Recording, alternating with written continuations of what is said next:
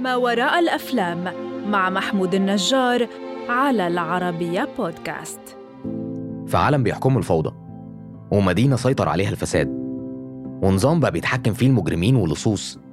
كان لازم يطلع فارس بطل من وسط الضلمة علشان يستعيد الباقي من الإنسانية. كان لازم يطلع فارس الظلام The Batman فيلمنا النهاردة في ما وراء الأفلام هو The Dark Knight أعظم فيلم عن بطل خارق في التاريخ. فيلا بينا نبتدي نشوف ما وراء The Dark Knight كعادة كل أفلام المخرج كريستوفر نولان لازم يبقى المشهد الافتتاحي ملحمي والمشهد الأيقوني في The Dark Knight خير دليل على ده. وأنت قاعد بتشوف سطو مسلح على بنك من عصابة مقنعة بتقتل في بعض وهتستغرب ليه بتقتل في بعض. لكن لما تشوف مين هو العقل المدبر ورا العملية دي هتعرف ليه بيعملوا كده. العقل المدبر هو الجوكر اللي بيبتدي كلامه برد على مدير البنك اللي كانوا بيسرقوه لما كان بيقول له في محاولة توبيخ إن المجرمين في المدينة دلوقتي الأو جي القدام كانوا بيؤمنوا بالاحترام والشرف. أنت بتؤمن بإيه؟ رد الجوكر بإنه بيؤمن إن الخبطة اللي ما بتقتلش بتخليك ببساطة شخص غريب. What doesn't kill you makes you simply stranger. هتعرف من الجملة دي شوية؟ من تفكير الجوكر إنه عنده معتقدات معينة مؤمن بيها وهنعرفها شوية بشوية طول ما بنتفرج على الفيلم النهاردة إحنا هنتكلم بشكل كبير عن شخصية ال villain في فيلم The Dark Knight وهي شخصية الجوكر اللي جسدها لينا الراحل هيث ليدجر في واحد من أعظم الأداءات الفردية في عالم السينما. الجوكر يعتبر العدو اللدود لباتمان على مر العصور وفي كل الأفلام وال comic books اللي بتجسد شخصية باتمان كان لازم في الفيلم ده بالذات تكون شخصية الجوكر عميقة. مش بس مجرد villain أو شرير باتمان بينتصر عليه في النهاية. علشان كده بنشوف طول الفيلم أعظم أداء لشخصية الجوكر اتعمل وهيتعمل. هناخد بالنا من إن الجوكر مش بيخاف من باتمان زي ما باقي المجرمين بيخافوا منه وبيقرروا يعملوا اجتماعاتهم الظهر أو الصبح وبيتجنبوا إنهم يعملوها بالليل لأن ده وقت نشاط فارس الظلام أو باتمان.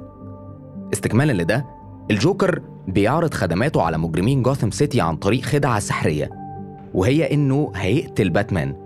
الموضوع طبعا كان كأنه نكتة خصوصا إنها طالعة من مهرج هتقتل باتمان؟ طب إزاي؟ وليه ما عملتش الموضوع ده طالما هو سهل بالنسبة لك قوي كده؟ رد عليهم بالجملة المشهورة If you're good at something never do it for free لو أنت شاطر في حاجة اوعى تعملها ببلاش وبيقول لهم إنه هياخد النص نص فلوس رجال العصابات طبعا ده كان بيقابله رفض شديد جدا من مجرمين جوثام لكن الجوكر كان واثق من نفسه جدا بس كان محتاج يثبت ده ويرد على رئيس العصابة اللي شكك في قدرته واللي قال له إنه لو مسكه هيعلمه الأدب وقتها الجوكر هو اللي راح له بنفسه وقال له واحدة من الجمل المشهورة جدا وأول مرة بيبتدي الجوكر فيها يعرفنا إزاي شخصيته اتكونت عن طريق حكاية حصلت له فبيقول Do you know how I got these scars? My father was a, uh, a drinker and a fiend. And one night, he goes off crazier than usual. Mommy gets the kitchen knife to defend herself. He does not like that. Not one bit. So, me watching, he takes a knife to her, laughing while he does it. He turns to me and he says, Why so serious? He comes at me with a knife. Why so serious? He sticks the blade into my mouth. Let's put a smile on that face. And why so serious? رعب حقيقي رعب بيوصف فيه الجوكر إزاي الجروح اللي في وشه حصلت وروايته الأولى بيقول فيها إن أبوه اللي كان بيشرب خمرة كتير وبيسكر هو اللي عمله الجروح دي لما شافه زعلان بعد ما أمه اتقتلت قدامه فأبوه حب يحط الابتسامة على وشه فلو الرواية دي صحيحة فأكيد مبرر جدا إن الجوكر يبقى بالجنون ده. على الجانب التاني باتمان بيحاول بكل ما أوتي من قوة إنه يمنع الجريمة مهما كلفه الأمر حتى لو ده يعني إنه يتخلى عن حياته كشخص عادي ويعيش حياة طبيعية. حتى لو اضطر إنه يطلع بره جوثام سيتي ويطير لهونج كونج علشان يجيب اللي هيعترف على كل المجرمين اللي في جوثام ويقدم هدية لهارفي دنت فارس جوثام الأبيض. والمدعي العام للمدينة على طبق من فضة علشان يقبض على كل لص وكل مجرم داخل المدينة. باتمان كان مؤمن جدا بشخصية هارفي دنت ومقتنع باللي بيعمله وشايف إنه فعلا هو الفارس اللي المفروض يكون في النور ويتسلط عليه الضوء لأنه بيوقع مجرمين كتير وبيطبق العدالة والأهم إنه بيعمل كل ده من غير ما يلجأ للعنف ولا يلبس ماسك. طبعا شخصية زي شخصية الجوكر مش هتسكت على الكلام ده فبنشوف إزاي بيبتدي ينفذ خطته واللي كانت عبارة عن مراحل كتير بتبين قد إيه الجوكر شخصية معقدة ومش سهلة. الجوكر كان طالب طلب بسيط جدا وهو إن باتمان يشيل القناع ويسلم نفسه ولو ما عملش كده في كل يوم في ناس هتموت. طبعا طلب صعب جدا واللي باتمان بيتجاهله في البداية لكن الجوكر زي ما كان بيقول I'm a man of my word. أنا راجل قد كلامي وبوفي بوعودي. وبالفعل الجوكر بيبتدي ينفذ وعده وبيقتل قضاة ورجال شرطة وجوثام بتسودها حالة من الفوضى وبقى خلاص الأمر حتمي إن باتمان لازم يسلم نفسه. لكن في اللحظة اللي باتمان بيقرر يعمل فيها ده علشان محدش يموت تاني بسببه بيطلع هارفي دنت بيقول إن هو باتمان علشان يخلص من شر الجوكر أو هو كان فاكر كده. خطة الجوكر بتنجح وهارفي دنت بيتقبض عليه بتهمة إنه باتمان. وطبعا كان باتمان خرج بعض القواعد والقوانين لكن ما كانش دي هي خطة الجوكر الحقيقية. الخطة هي إنه كان من الأول عايز يخطف هارفي لأنه شايف إنه أخطر على النشاط الإجرامي في جوثام وبالفعل بيخطفه لكن بيتم القبض على الجوكر بمزاجه. وهنا بنشوف أول لقاء بين الجوكر وباتمان بيبتدي بسؤال عنيف جدا من باتمان للجوكر عن مكان هارفي دنت لكن الجوكر بيراغ في الإجابات في الوقت ده بيسأله باتمان على إنه ليه عايز يقتله. بيرد الجوكر إنه مش عايز يقتله خلاص. إن باتمان بيكمله وإنهم واجهين لعملة واحدة وهو حابب اللعبة اللي ما بينهم دي فمش هيستفاد أي حاجة من قتله.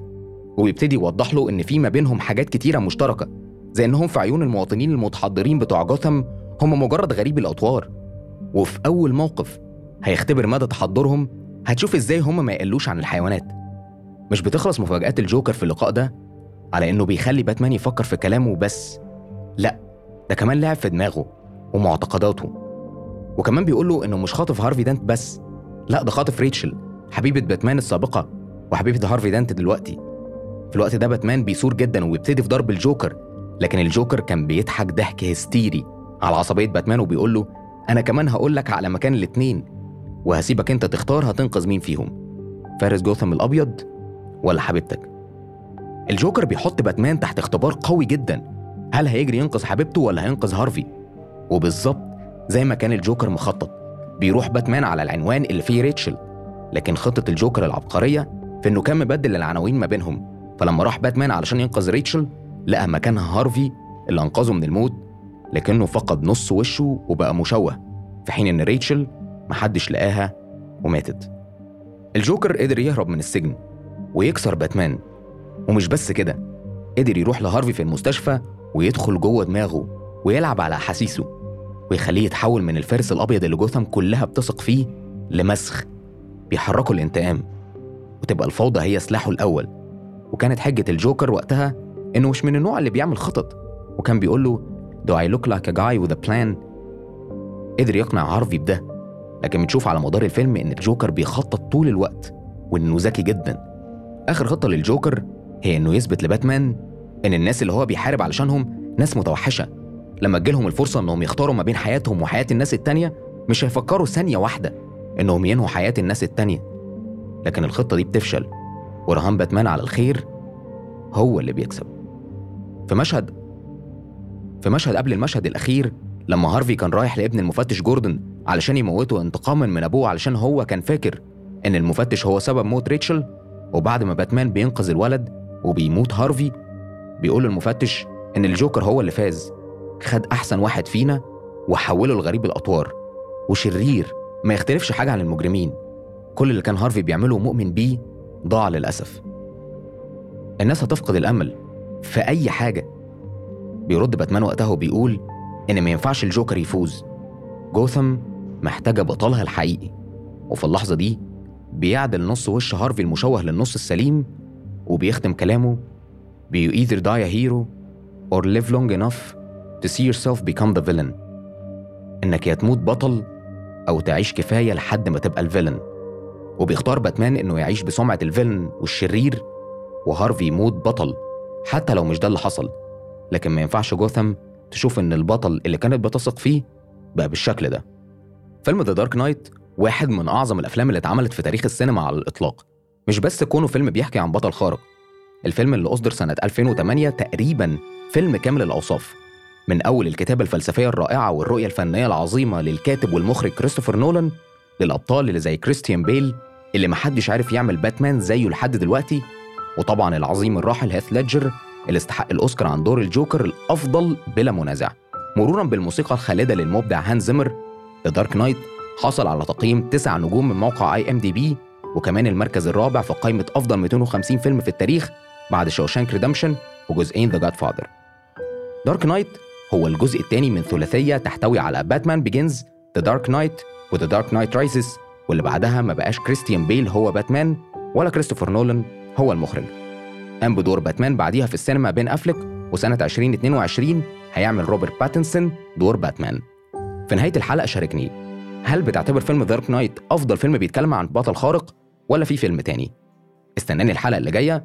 أنا محمود النجار وكنت معاكم في ما وراء الأفلام المقدم من العربية بودكاست.